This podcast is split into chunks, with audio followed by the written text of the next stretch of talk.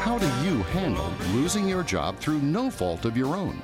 Bosses who swear, threaten, even hit their employees. Foremen who order their staffers to operate under dangerous work conditions. Or supervisors who sexually harass employees.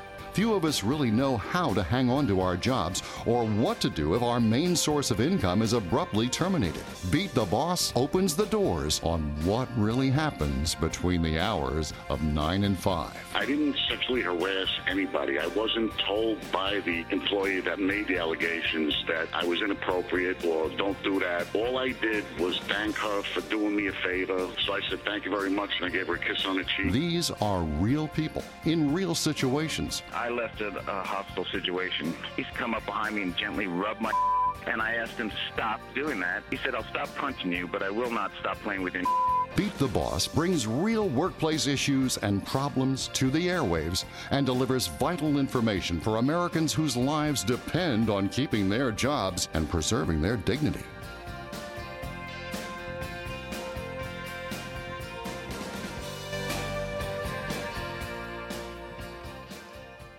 Welcome to Beat the Boss, our third episode. I'm Lisa Carton, along with Spencer Cohn, unemployment expert, lawyer, and author of Beat the Boss Win in the Workplace. Spence, you know, I was wondering since this podcast is all about workplace issues and unemployment, what is the current unemployment rate? Lisa, it's just over 6%, which translates to about 20 million people. But it's not really very accurate. Every state has a different unemployment rate. So it's just the average of 50 states, and it doesn't take into consideration a great number of people. Like who?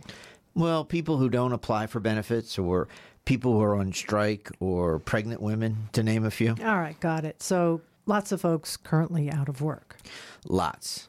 So, on our last episode, you made it a point to say that you had problems with your coworkers. I didn't say I had problems. They were just very difficult people to work with. well, so I thought it would be a good topic of discussion today, specifically how coworkers can affect you at work and what to do about it. Great topic. So, coming up on Beat the Boss, some folks you may recognize will join us to share their experiences with difficult coworkers. Actress Gina Gershon of the film Cocktail, starring Tom Cruise, Showgirls, P.S. I Love You, and Bound. Also up later, reality TV star Reza Farahan from the Bravo series Shahs of Sunset. Plus, we're also going to chat with one of Spencer's clients, and of course, the tip of the week. I think it's important to note that we feature celebrities and high profile guests in each episode because although they've been elevated to the spotlight, they're really no different than you or I. Yeah, and they've all experienced similar situations in the workplace. Problems associated with coworkers, or in these instances, co stars or a producer, perhaps. They're also employees with a boss, even though it may be a TV or movie set. Perhaps they've been bullied or harassed. So maybe the next step would be human resources, Spence, if a problem persists.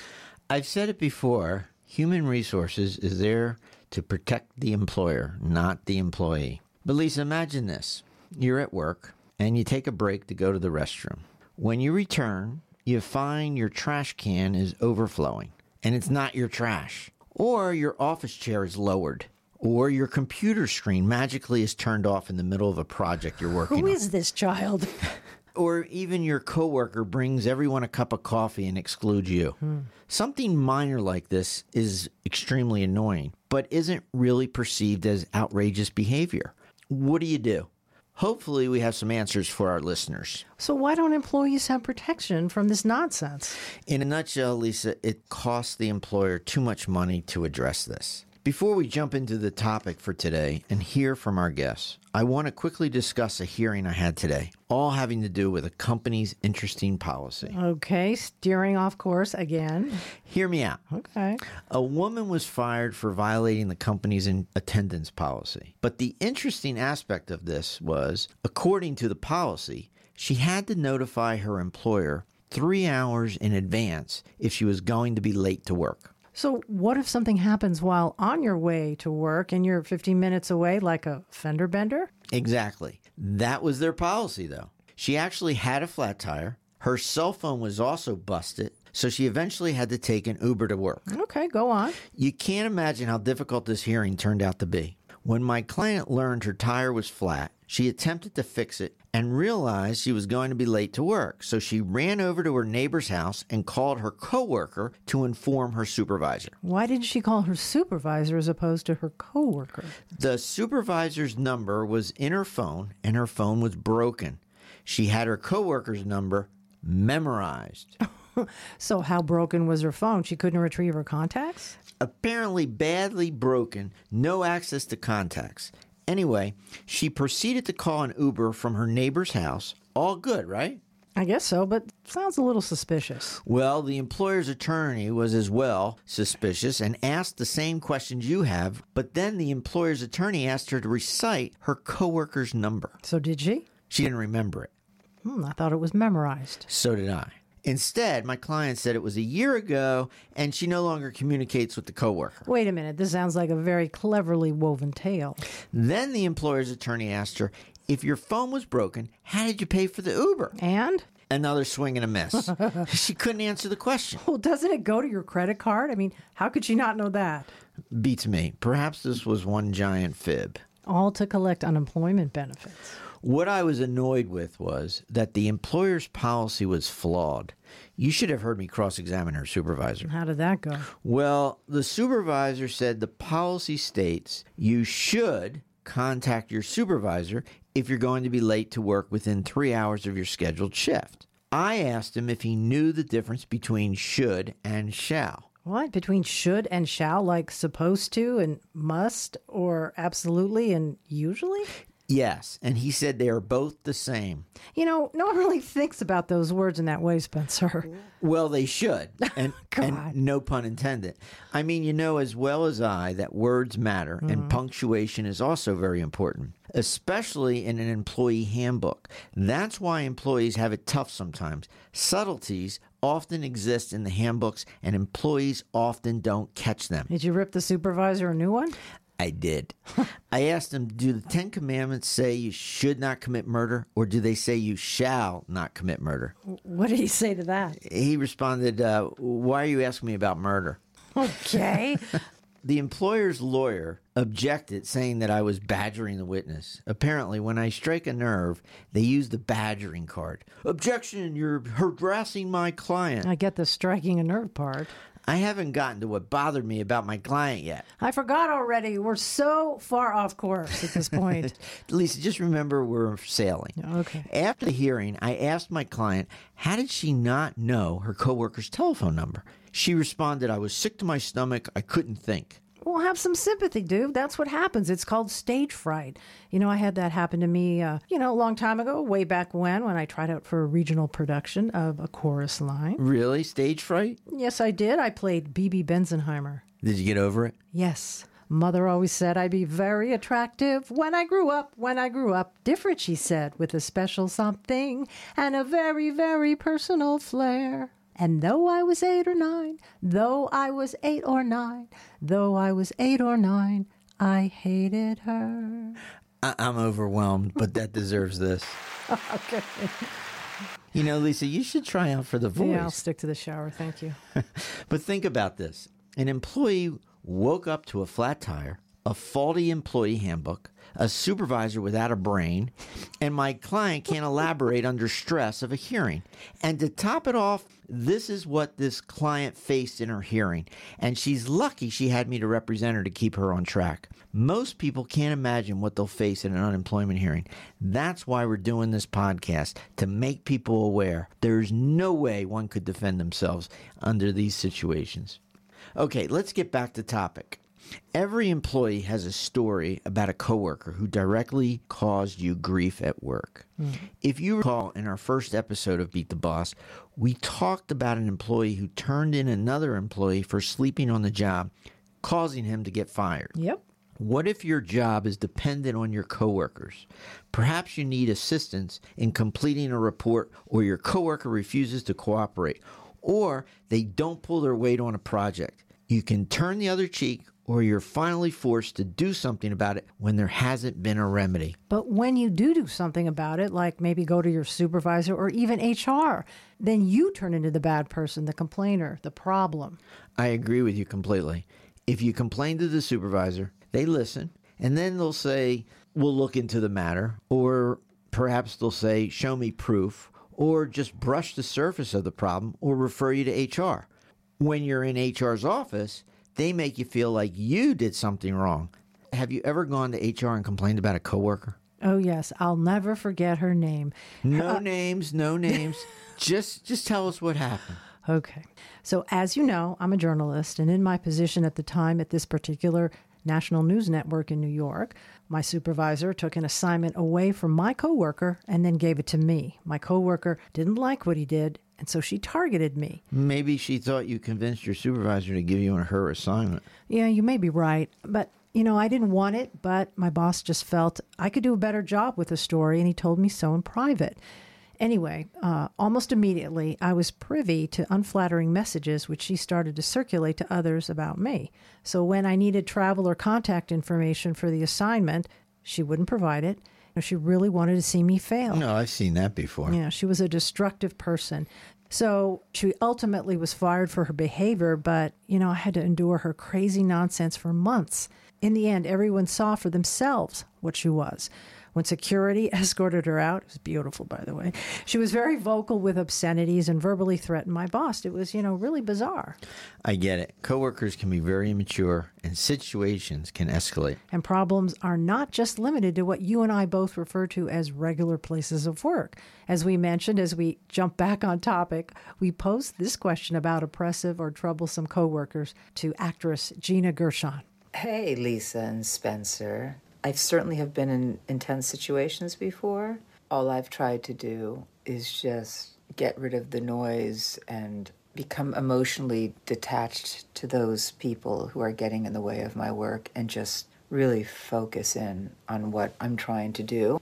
There's always something that will try to knock you off. So, what I've done, I really just focus on what I'm doing and try, I guess, sometimes to feel compassion for those people and come from that place. So it puts me at a different level, not a different level, a different layer. But I think when you encounter problems, people are giving you a hard time, just focus on your goal, focus on your work, do your own thing. Their problems really aren't your problems, but if it affects your work, you just have to protect your work, whatever way works.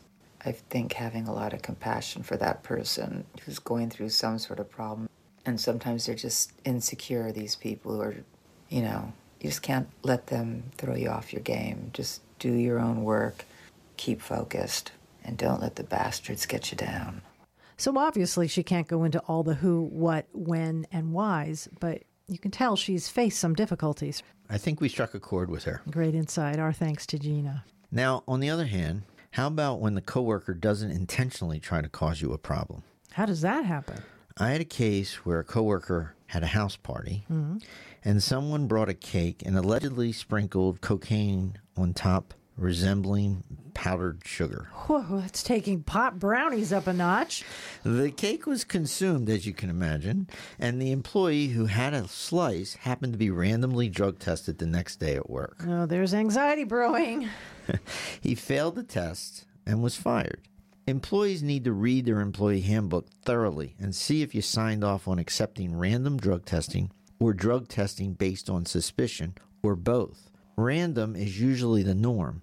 Suspicion is only when you exhibit some sort of behavior that would cause someone to say, hey, something's wrong with him or her, or you've had a vehicular accident while at work, where in most cases you're automatically tested. Hmm, I've seen employees get wind that a coworker was arrested and there's a mugshot circulating online. So, you know what they do? They forward it to human resources. Yep, that's right.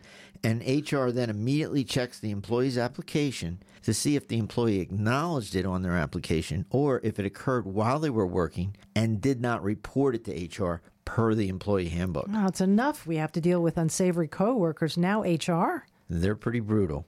So, when at work or when you're even not at work, especially with cell phone cameras, social media. You must be alert that someone is watching. What is this, Big Brother? So, what do you mean by not at work? Well, let's start with employees who drive trucks that say, How's my driving? Have you ever called the 800 number list? Of course. Those call ins are taken very seriously by human resources. Now more than ever, people video you and with a simple click, send it to your employer. I represented a FedEx driver who was videotaped throwing boxes over a fence, and a couple of UPS drivers who were seen having lunch at a strip joint with their uniform on. Geniuses. Policemen, firemen, paramedics, they're held to a higher standard when off duty. If, for example, one of those professionals have a domestic dispute, it can cost them their job. And now, generally, everyone is held to that same standard. What do you do when you're not working can be used to justify your termination. So, what do you mean?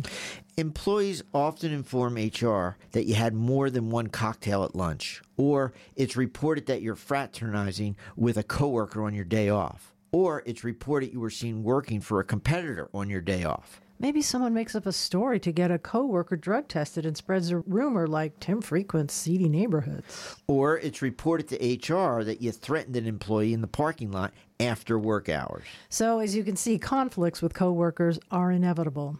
Reza Farahan, known from Bravo's TV reality series Shahs of Sunset, describes issues he had with coworkers and spoke to us on how he eventually came to dealing with those issues.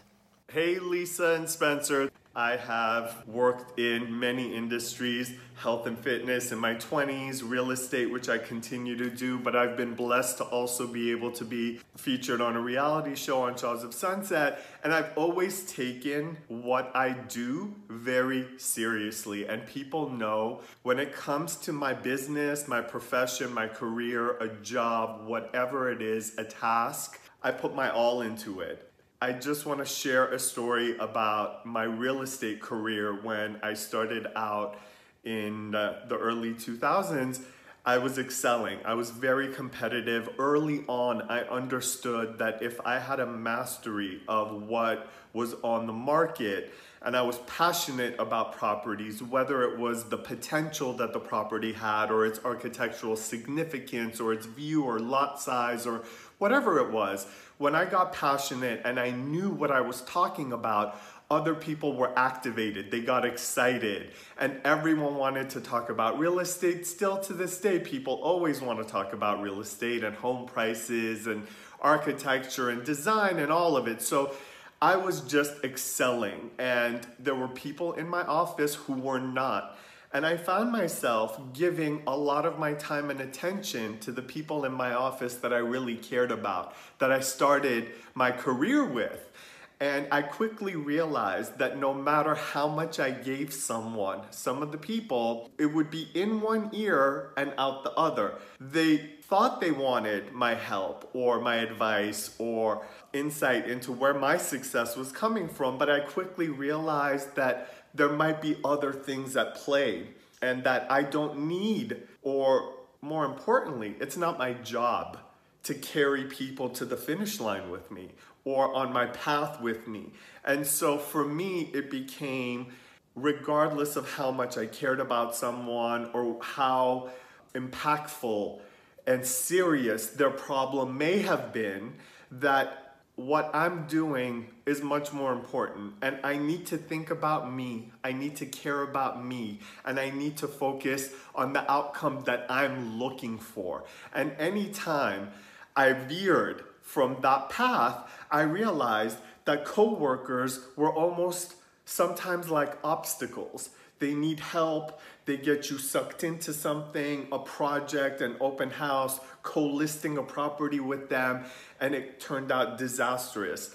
Uh, and I quickly realized that focusing, being pleasant, but not getting involved with coworkers to that level anymore was very helpful for me. And I quickly realized that the more focus and attention I gave my own work, the less attention and focus I had to give to anyone else's work, and therefore had very little opening for their whatever it was to adversely impact my work. So if I can give any advice to anyone in any field, you can be empathetic, you can be compassionate, but at work, when you're working, if you are someone like me who needs to see how, you know, I need to know how far I can take this. You know, if Reza were a race car, like how fast could I make Reza go? How far could I make Reza go? That's always in the back of my mind. And focusing on that and what I can do always, always keeps me very grounded and very forward moving. So I hope that my little bit that I'm contributing has helped with the podcast. Lisa Spencer, again, I appreciate you guys having me on. And let me just say this to wrap up all of the same things that apply in real estate also apply on the show. There have been people that have come that ended up leaving. There are people we thought were to pan out that didn't. But always, when I stayed focused, um, and I'm literally trying to do my best to keep the noise out and keep me focused on the things that make me feel accomplished, make me feel like I'm moving forward in life. And usually those things end up putting dollars in your pocket as well. Lisa, Spencer, again, thank you so much. Got to cut out those people and move forward. I like that Reza identified the problems, turned the other cheek, and focused on his own work. Employees need to do that more. If you're somewhat sensitive, it can be tough to do that, but probably the best path to take. Love Reza. Now, here's a situation where the coworker thought they were being helpful. My client worked at a crematorium. What? She broke her arm, but was physician cleared to return to work. Her arm was in a cast and sling, so a coworker had to assist her with some duties. One of them was moving the bodies. Oh, God, here comes the nightmares. Uh, my client was supposed to remove a lock of hair on the decedent for the family members before the cremation process. Oh, boy. The problem was that she didn't get the message before her coworker pushed the button for the body to move into the incinerator. Is this a true story? It's very true. The body was reduced to ashes, and when the crematorium couldn't produce the lock of hair for the family, the employer held my client responsible and she was fired. It wasn't her fault. Oh, that's awful. Sandra spoke to me earlier by phone and outlines her story. Hey Sandra, how you doing? I'm doing fine.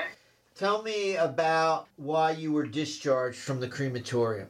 I was discharged because of a coworker that did a cremation that he was not supposed to do.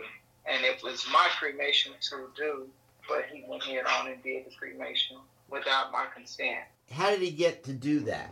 Well, he took it upon himself to do it because he was in a hurry to leave work and he thought that he was helping me because of a problem that I was having with my arm, with my shoulder that day. And he was calling himself helping me out. So he went ahead on and did the cremation without me telling him that there was a hold on the cremation. And what was the hold for? The hold was because of the um, a lock of hair that was missing that was supposedly sent over with the decedent, and the hair was not found anywhere on the decedent or with his personal effects or anything. So, with that item not being available, the cremation should not have taken place. And after it took place, when did they find out or when did they blame you for it? The next day, because when the uh, cremains were taken to the funeral home, the lock of hair was not present with the cremains, and I was um, made aware of that through them. Did you tell your supervisor that you didn't approve of it? Yes. What did the supervisor say? She asked me was the coworker assisting me that day when he went head on and did the cremation, and I let her know that he was assisting me by well, he was helping me, and he went head on and did the cremation without me telling him that I would do it myself later, and to you know that I was going to use another person in that spot, a, a, another cremation instead of that cremation until we rectified the situation with the lock of hair. When you had your unemployment hearing, did they bring up the fact that you were previously warned for another incident? Yes, And what was different about that incident, or was it the same? Well, the incident that occurred before, it was just myself involved in this situation, and it wasn't anyone else around, but the person that dropped the decedent off at the crematory. Thanks a lot, Sandra. I wanted to uh, just go over that. Whether it's done intentional or not, you know, maybe this guy, you know, obviously did what he did unintentionally, but regardless, it affected your job. Yes, it did. Yes, it did. As you heard, it didn't help any that she received a prior warning for a similar matter that she admitted to being responsible for doing. Hello? She did this before? Well, no, you have to distinguish the first time where it was her fault and this last incident where it was the fault of her coworker. Each incident should be treated independent of the other. Judges don't always distinguish between the two events in unemployment hearings. Well, that's a good point. Okay, it's time for the tip of the week. With all the problems employees have at work, sometimes it can get out of hand. There's screaming, there's an altercation, and there's a fist fight. Yeah, get out the popcorn. Remember this in the employer's eyes, it takes two to tango. It may not even be your fault. An employee picks on you for no reason. yeah, and starts a fight. You, as the victim, do not necessarily get a pass. It would help to show you tried to retreat and had no way of escaping, but it's sometimes hard to prove. The victim is often treated no differently than the aggressor, and you're both fired. That's not fair. So what do you do? Throw the ego aside and avoid trouble and contact your supervisor, HR, in writing that so and so is interfering with your work. And that's our tip for today. It's time for questions from our listeners.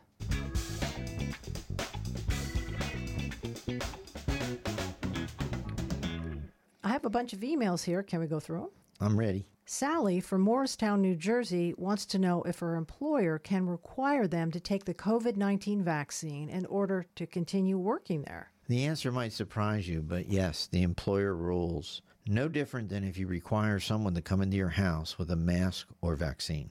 Okay, here's one from Thomas from Rhode Island. He wants to know if his job is in jeopardy if he refuses to do a drug or alcohol test. Tom, as we discussed earlier, you have to check your handbook. Find out whether you signed off on which tests when hired, based on suspicion, random, or both. If you fail the test, always take a second test. False positive tests happen all the time. This one hails from San Francisco. Donnie wants to know if he can plant a small video camera near his desk to see who's using it when he's not there. That sounds like a great idea. Lisa, no, it's not. I would not recommend doing that. A surefire way of getting fired. Okay, I, I'm exhausted. so that's it for today. Beat the Boss episode three. Be sure to join us next episode where we'll discuss employers' recipes for success. Meantime, you can always send me an email at spencer at beattheboss.tv or contact me direct at 954 600 7666. If I'm not in a hearing, I'll answer the phone. I'm also on Twitter under The Work Whiz. Beat the Boss podcast is designed to offer information and awareness of issues at the workplace. It is not intended to give legal advice. Always consult an attorney in your area for your particular situation.